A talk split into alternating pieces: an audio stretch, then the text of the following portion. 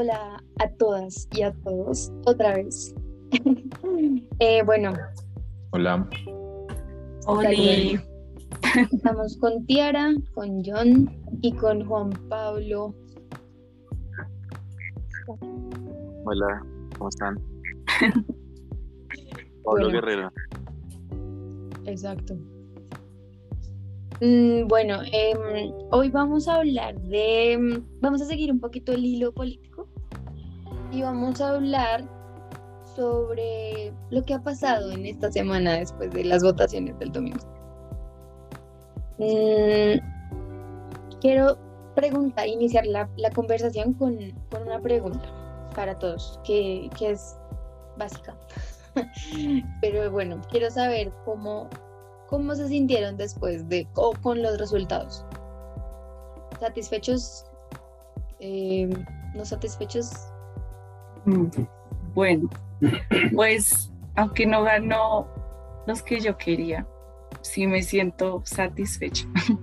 Porque sí, o sea, no fue un cambio abismal, no fue como de blanco a negro y de negro a blanco, pero sí se notó que hubo una gran diferencia. O sea, creo que para nadie es un secreto que, o sea, el, centro democrático se quemó. o sea, eh, y el pacto histórico fue como wow, o sea, yo de verdad no me lo podía creer que de verdad como que la izquierda eh, hubiera logrado eso, porque es que yo, o sea, aunque fuera mi primera vez votando, yo dije como, o sea, no, yo ya sé que todo va a continuar y así, pero en realidad los resultados me dieron mucha esperanza. Y también el hecho, o sea, en la consulta, lo que pasó con Francia Márquez también me dio muchísima esperanza, o sea, eso fue como, wow, o sea, no lo creía, porque yo voté por ella, yo sí por ella. Y ella, o sea, yo dije, yo dije, incluso lo dudé, dije, ¿será que sí voto por ella? Porque es que yo veía que como que la gente no sabía de ella y eso, pero el hecho de que le haya ganado a Fajardo fue como wow, o sea, de verdad, quedé con mucha esperanza. Pero con esperanza respecto a qué, o sea, ¿qué, quieres decir? Esperanza. Es que en realidad sí se notó el cambio, o sea, el año pasado cuando pasó lo del, lo del paro, yo dije como, ya cuando todo ya se iba pagando, el paro se iba pagando, yo dije, ay, bueno, otro paro más, otra cosa que nunca va a cambiar, pues otro paro más, ¿me entiendes? Como que no, no va a pasar nada, pero en realidad siento que sí se, eso que pasó, sí se, o sea, como que sí hicimos escuchar la inconformidad que teníamos desde el año pasado, incluso antes. Entonces no fue un paro perdido y siento que los paros antes de esos tampoco fueron perdidos.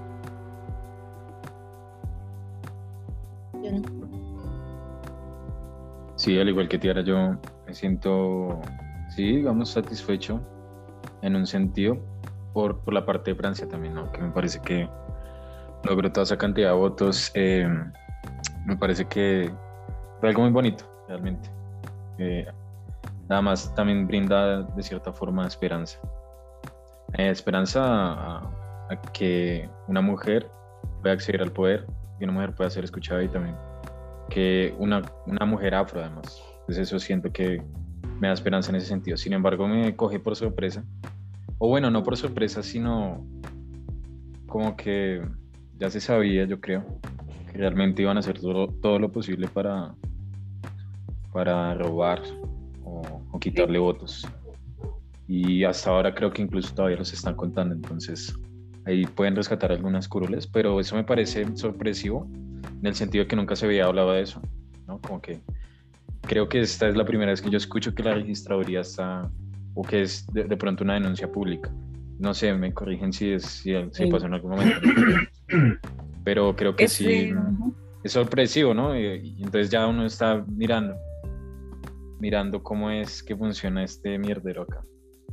Yo tampoco estoy muy segura, no sé si Juan Pablo sepa, pero creo que eso de la registraduría ya había pasado antes. Pero sí es sorprendente que ahora nos estamos enterando. Entonces es como, eso, eso dice mucho, ¿saben? Pero no, o sea, no sé, no estoy muy segura si eso pasó antes. ¿Qué es eso? Dale. Saludo del árbitro. Ay, Juan Pablo. Vale, pues un poco sigo, digamos, eh, como ese, esas sensaciones de que pues todo lo que vivimos, no sé, directa o indirectamente en las jornadas del, del paro, que al menos nos cargaba expectativas de que unas situaciones tan intensas y que representaran como tanto descontento generalizado, sobre todo de jóvenes o de ciudades, digamos, con mucha desigualdad y violencia como Cali, pues le, le preguntaban a uno como "Al- algo tiene que cambiar, ¿no? Es decir, algo tiene que salir de eso porque lo que pasó fue, sigue pasando en varios territorios, pues es, es muy, muy grave. Entonces, quizás em, no, es, no es- no es- no es quizás necesario decir, por ejemplo, que por los que votamos, quizás, no sé, se quemaron o, no sé, por ejemplo, yo que voté por Francia Márquez en, en la consulta del pacto histórico, pues eh, digamos que uno sabía que el pacto estaba alrededor de Petro, ¿no? Y que no podía lograrlo, pero eh, sí, se, sí se nota, digamos, como un, avance para que un proyecto de centro izquierda, eh, que ahorita, digamos, está dominando, eh, pues la mayoría, digamos, eh, de, de representantes, o la mayor cantidad de representantes de un partido en el Senado, por el pacto histórico, pues eso me parece importante y, un avance, pues para pensar de aquí a dos o tres elecciones más y que, se puedan ver los eh, y bueno eh, yo creo que yo creo que podemos podemos ir hablando un poco de de, de lo que sucedió esta semana eh, que nos estábamos preguntando por, por la registraduría y qué tan democrática iba a ser esta vez. Porque se dice así porque digamos ella sería la encargada y con el Consejo Nacional Electoral de cuidarnos los votos, ¿no? Pero pues cuando se da cuenta o, o se pregunta, digamos, quién, quién decide los altos cargos de la registraduría o, o de este consejo que les comento, pues muchos son elegidos a dedo por los partidos políticos del mismo Congreso. Entonces es como si, eh, como si eso definiera o, alguien se estuviera pues revisando a sí mismo, ¿no? Como vigilando a sí mismo de que todo salga bien. Eh, hace cuatro años pues está esta imagen muy curiosa de los memes que salieron de los formularios del E14, donde hacían en las líneas y creaban nuevos votos y inventaban pues una matemática que favorecía pues a los políticos más corruptos del país, ¿no? Cambio radical, el Partido Liberal, incluso en las regiones, casi que todos los tradicionales como cometieron como muchas situaciones y quedaba como esa sensación de que no iba a pasar nada. Esta semana pues eh, ayer, hasta ayer se informa que hubo muchísimos votos que pueden cambiar la composición de eso que vimos el domingo, eh, de cómo se repartieran en las, en las en los distintos partidos pues las curules y, pues me parece importante como el impacto que ha tenido eh, las redes sociales en, en, que conozcamos y estemos más atentos pues a cuidar la poquita democracia que tenemos. No sé qué opinan Total. ustedes de esa sensación de, de, de, creerle pues a la registraduría o no, o, o, de lo que se puede hacer como para vigilar. No, yo, yo creo que sí. Eh, las redes sociales han, han fluido mucho. De hecho, claro, o sea, como que uno, yo creo que hace unos años, incluso las elecciones pasadas, yo creo que no era tanto como ahora. Pero claro, ahora se evidencia eh, de tal forma que ya es, toca estar antes pendientes, que es como la única voz que tenemos y que tuvimos en, durante, durante la época de protestas. Y además también está el hecho de que, digamos, el hecho de que esta información se expanda también hace de pronto de cierta forma despertar a la gente, ¿no? Como en este caso, tal es el caso de, del documental Matarife, ¿no? Entonces, que perfectamente podría ser algo de ficción, pero corresponde a la realidad. Y eso yo creo que de cierta forma también ayuda a explotar a mucha gente. Y también eso me hace pensar si de pronto el pacto histórico ganó por la mala reputación que tenía el Centro Democrático, porque había mucha gente que realmente ahorita no sabe ni por quién votar, simplemente votó porque no quería votar por, por el Centro Democrático. Entonces a mí también eso me hace pensar un poco si es de pronto es la mala reputación que tiene o si la gente de pronto si se está tomando eso a conciencia, porque también escuchaba como, bueno, ya como Francia no quedó en, en la consulta, pues voy a votar por Fico. Entonces a mí me parecía eso tan, de pronto, de cierta forma ilógico, en cierto punto. Es, es, me, genera esa duda. Ese, comentario prácticamente nace del odio, del odio sin argumentos hacia Petro. No hay otra explicación. Ajá, sí. Yo también creo porque también he escuchado que hubo gente que votaba por Francia Márquez solo para que Petro no estuviera ahí, Exacto. por sus antecedentes o cosas así. Pero yo también siento que eso es como disfrazar la realidad. O sea, no acá, o sea, no nos vamos a negar que lo de Francia fue, o sea, no, pueda que haya influido un poco que los antecedentes de Petro, pero, pero es que es innegable, o sea, yo no creo que todo, o sea, la mayoría de los votos que haya conseguido Francia hayan sido por la mala reputación de Petro, o sea, no es así, simplemente es algo claro y es que, o sea, como ustedes decían, las redes sociales, yo sí siento que fueron una gran clave para poder informar. Y de hecho, muchos de mis compañeros que fueron jurados de votación me decían que las personas mayores de edad, cuando iban a pedir la consulta, no decían como por el pacto o por el Centro Esperanza o así, sino que ¿dónde está Uribe? O sea, ¿dónde es que está Uribe para yo poder votar?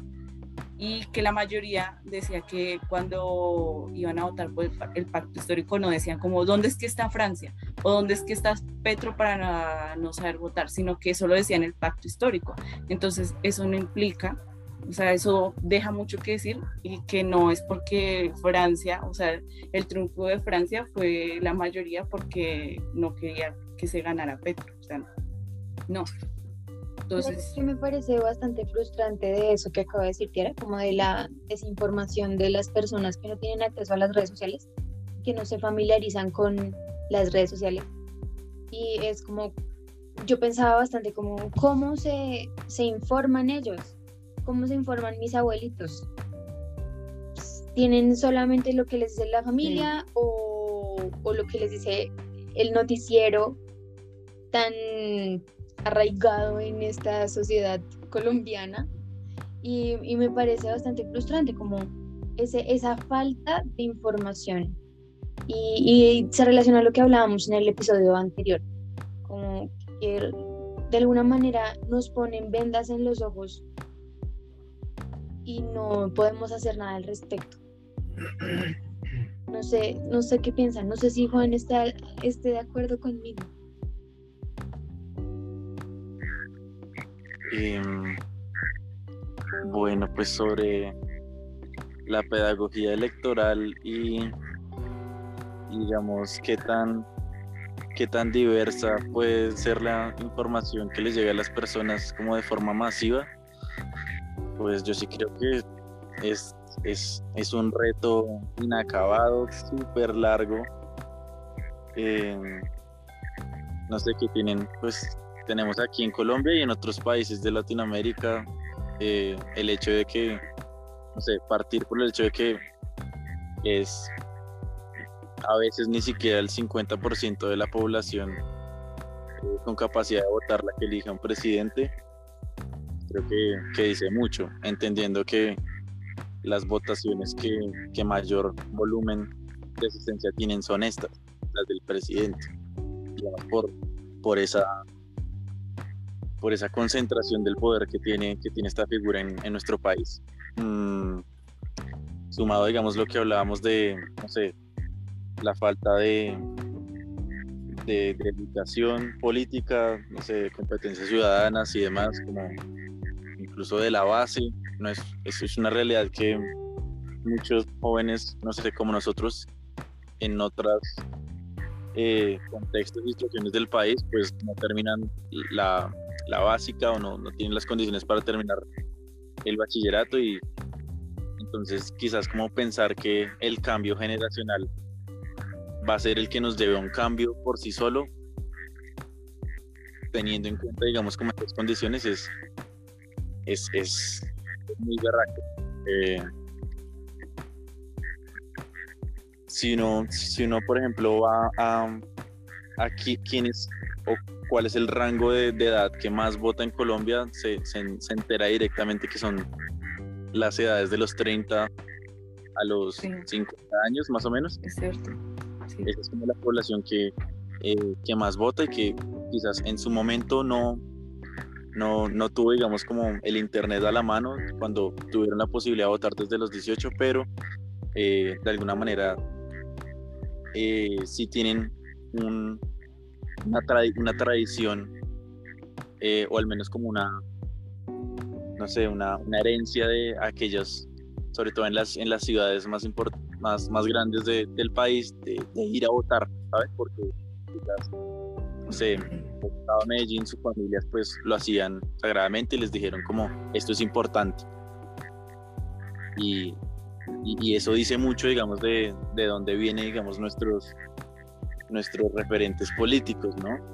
Este, digamos, hablando un poco de los resultados de las elecciones, nos damos cuenta que eh, esta herencia del bipartidismo por allá del Frente Nacional, cuando donde se repartía el, el poder entre liberales y conservadores porque no se mataran, aún sigue vigente en las regiones del país.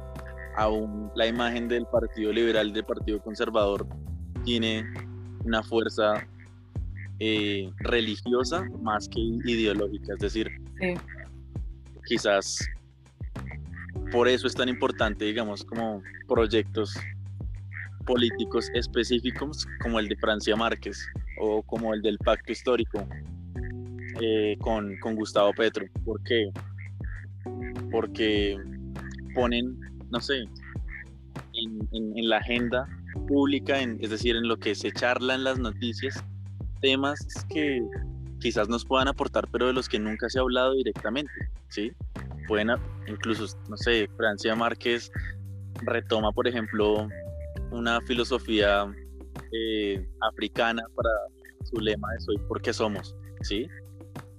O sea, unos, y, unas referencias, digamos, que son poderosas, pero que, digamos, la gente, pues, eh, digamos aquí, que estamos acostumbrados, digamos, a que se mastique todo o que todo quede en un análisis muy superficial por los medios masivos, pues al menos le haga preguntarse, bueno, como, porque ella habla como de colectividades porque habla de, porque habla Gustavo Petro de una política de la vida, ¿sí?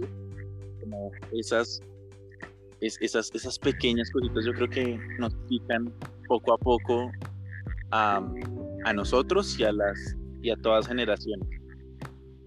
Eh, y bueno, digamos que ahí hay muchos aspectos, yo creo que para revisar de nuestra historia política que aún hoy siguen vigentes y que, y que yo creo que es el reto de irlos desmontando o cuestionarlos y ver dónde están las raíces, ¿no? Digamos, eh, em, el, episodio pasado terminábamos como con, con esta idea de lo que no se habla de política en, en la mesa cuando, no sé, vamos a comer o al empezar el día de nuestras familias. Eh, creo que esos momentos de irnos preguntando el uno al otro como, ajá, y, aceptar, digamos que no, no nos las sabemos todas, eh, eso es importante para, para, para, el avance, ya que pues es una realidad que por la internet no van a suceder los cambios. Por ahí una, una, una frase de que la revolución no va a ser televisada. Y yo creo que es, es, es, es muy importante para entender que si bien los medios, no sé, digitales nos, nos sirven como una, una, plataforma interesante para enunciar cosas que antes no podíamos, eh, te quedan cortas porque, no sé, está esta, esta idea de que a uno solo le sale lo que le gusta y que el algoritmo te va a lanzar lo que, lo que tú quieres escuchar, entonces eso también habría que discutirlo y, volver, digamos, a los espacios de la realidad, ¿no? A lo, a lo cotidiano, a lo social, pues, a las charlas en buses y demás. Sí, mira, eh, de la mano con eso, digamos, yo también me preguntaba lo mismo, ¿no? Como, de pronto, ya, digamos, en un punto más específico, con mi familia, ¿no? Porque creo que la gran mayoría tiene esa idea de ultraderecha, ¿no? Entonces que Uribe fue el que puso la seguridad, entonces por eso este país es seguro. Son más o menos de estas ideas. Entonces, eh, incluso en las elecciones de, del año pasado, mi papá decía, dígame tres cosas que tenga buenas, buenas Petro. A mí, o sea, yo se las decía, pero digamos que en su mente no, no caben. Entonces, digamos, yo empecé a hacer algo pequeño, pero creo que les ayuda mucho. O sea, siento que les ha sembrado de pronto esa semilla y es el hecho de que una vez, eh, bueno, de hecho fue durante las protestas del año pasado, y yo dije, bueno, vamos a hablar porque esto es algo histórico. Entonces, eh, ya yo con esa impotencia de, querer hacer algo y, no poder, entonces, pues puedo empezar por algo pequeño. Creo que de cierta forma yo ahí fue hacer una reunión eh, desde lo que yo había aprendido en clases, eh, desde lo que me habían enseñado también los profesores, hablar de, de historia y también todo lo que yo me había informado para poder, digamos, explicarles a ellos, a mis papás, a mis abuelos, a mis tías, a mis primos que no han tenido ese acceso de pronto a la educación como nosotros lo tenemos ahora, pues darles esa oportunidad, ¿no? Y lo hice de la forma más parcial que pude. Es como que les dije, bueno, ustedes tienen, ustedes pueden tener una identidad política, con qué se sienten identificados. Entonces desde ahí empecé a partir y eh, les mostré, ¿no? Como este, también el documental les di, esa, les di esa información y yo creo que eso de cierta forma les ha sembrado una semilla. Ahora llegan y me preguntan, eh, bueno, ¿y usted por quién va a votar? Entonces ya es como que sí se cuestionan un poco más ese hecho. Y también, eh, también, o sea, veo que ya es muy difícil también un poco en la gente un poco mayor, en el caso de mi abuela, y digamos, después digamos, yo, yo le sigo explicando y todo ese tema sin embargo, ella dice, sigue diciendo, sigue admirando, dice, no, es que como Uribe ha sido, yo a quien le doy la Uribe sigue siendo el mejor. Entonces, digamos, en ese aspecto también siento que es un poco complicado. No es tan bueno como antes. Mire, abuelita, que pasó esto, esto y esto. Y, y es por esto que Uribe no es tan bonito como hace Sí, yo creo que eso de todas formas, lo que, digamos, en mi caso, lo que hice, le, les creo esa duda, les creo esa semilla creo que desde ahí también se puede, ¿no? Como ir corriendo la voz y seguramente ellos irán corriendo la voz y ya no se dejarán meter tanto los dedos a la boca, yo creo. Y también creo que eso que habla sobre cómo, o sea, tener como ese tacto de saber cómo decir las cosas también es, importante. Es que es complicado porque, o sea, como yo tengo mi, mi determinación política, pues mi orientación. Entonces, ¿cómo yo hago para llegar a una persona sin que eso sea sesgado también? ¿En evidencias? sí, pero, o sea... Yo siento que con pruebas para demostrar que Uribe no es bonito, eh, hay muchas. 6.400. Sí, o sea, sí, sí. O sea, sí, pero es que mira, hay algo que mm, eh, mis abuelos antes no votaban y ahorita sí votaron.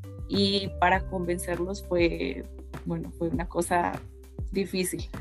Y lo que antes pasaba, mi abuela lo que me decía era que ella no votaba, era porque mi mamá eh, se ponía furiosa con ella.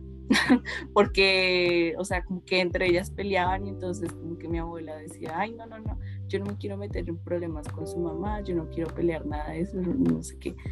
Y eh, esta vez votaron fue por la manera, la forma en la que mi mamá cambió como el discurso, las formas de decir, o sea, la cosa no es como que si estás mal, si estás en un error, no, o sea, no hay que juzgar a una persona porque no tenga accesibilidad a la información o porque no sepa cómo informarse.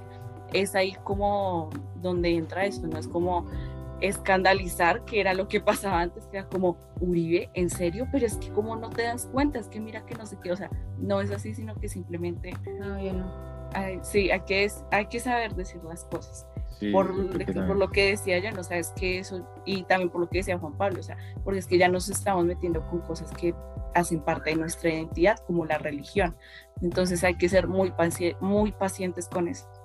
Total. que me pareció trascendente, y no sé qué piensa Juan Pablo sobre esto, es el resultado que tuvo el partido Mira. solo tienen cuatro curules ahora, pero realmente desconozco qué tanta importancia tenían antes. Si era un partido bien relevante como el conservador o si siempre ha sido así como bajito. Juan. Hola, eh, sí, aquí estoy. Em, de alguna forma el partido Mira pues es, es reciente, digamos, como para contextualizar pues ellos... En el 2000 empezaron. Sí, sí, sí. Eh, y está como relacionado con todo este sector de, de, las, de las iglesias y como el, digamos como el escenario un poco confesional. Algunos dicen, por ejemplo, que es de las empresas políticas más efectivas porque con, con su con su aparición tan, tan reciente de alguna forma eh, no sé desde el, desde el gobierno de Uribe han, han, logrado eh, curules y eh, fueron digamos como una fuerza que apoyaba bastante a los gobiernos de turno eh, el partido Mira, pues es, es, correcto. antes, digamos, eh, tenía muchas más curules. La verdad, no, no, tengo, no tengo la información, pero eh, al menos en el Senado, y puedo decir que en alianza con, con, este otro partido, Justa Libres, que también, digamos, como viene de una corriente, pues. cristiana y, de la derecha, ¿no? Todas sus ideas antiderechos y demás. Eh, lograron cuatro eh, curules en el Senado de la República, al menos con la información del domingo. Y eh, lograron uno en la Cámara de Representantes. esto, digamos que, que sí, sí, se nota un, un cambio bastante grande respecto a, a otras situaciones porque ellos tenían como un poco más de curules en el Congreso y pues digamos que eran, eran vitales para sacar proyectos de ley como que, que a veces iban a la par del gobierno pero otras veces hacían oposición. El caso del Mira es muy curioso porque se denomina como se denominan como partidos satélites, partidos que dicen que son independientes, pero pues que uno sabe o, pueden intuir un poco como qué proyectos van a apoyar y qué proyectos no eh, en los gobiernos. Entonces se dicen satélites porque eh, pueden, pueden ir, digamos, al, no sé, al, sector que más les convenga en su momento. Entonces, pues, sí. Em, digamos que eso es como las, las percepciones que yo tengo del Mira. Y pues, que, querámoslo o no, eh, el partido se, se, sobrepuso a otros proyectos políticos eh, que lograron muchos votos, pero que no alcanzaron a tener una curul, como lo era eh, el partido Fuerza Ciudadana, que tenía en la cabeza a este, a este político que, que mucho brillo que se, que se llama, bueno, Gilberto Tobón, y pues al proyecto político Estamos Listas, que digamos que también también planteaba como una idea política diferente. Entonces, pues es importante decir que mira con su con su voto confesional en el que incluso la gente pues tiene que votar como en masa, ¿sabes? Como de, de la iglesia, digamos, a, las urnas y lo hacen de una forma muy efectiva y muy, eh, y muy contundente, pues sigue teniendo curules y creo que es, es, es, clave, digamos, analizar esos, esa, esa situación. Siento que esta charla es un poquito sesgada, porque no tenemos como la contraparte, ¿no? Sería interesante tener a alguien que es jurista, por ejemplo. O... Ok. No mentiras. Pues para explicar lo que piensa. Pero mira que, bueno, para los oyentes también, para que escuchen ambas partes, porque pues el, mundo no es solo blanco o solo negro. Claro. Pero yo no creo que sea, o sea, tampoco creo que haya perdido así súper mal la derecha. O sea, No, si yo tú no. ves las curules, yo siento que Ah. como que todo quedó parejito. O sea, como que hay de todo. Y eso también está bien. O sea, Sí. Me gusta que también haya de todo, porque no es como, ay, es que el gobierno solo va a ser dirigido por una parte. No, sino que de verdad hay de todo. Y sí, o sea, no, no estamos perdidos. Creo que todos ganamos de cierta forma, pero aún no ha acabado la cosa, porque cualquier cosa pues, puede A mí, me da cambiar. miedo, a mí me da miedo que gane Fico otra vez. O sea, como que veo que. No sé, da vaina como que Sí, a mí- muchas votos y como que, uy, marica, sería muy fuerte.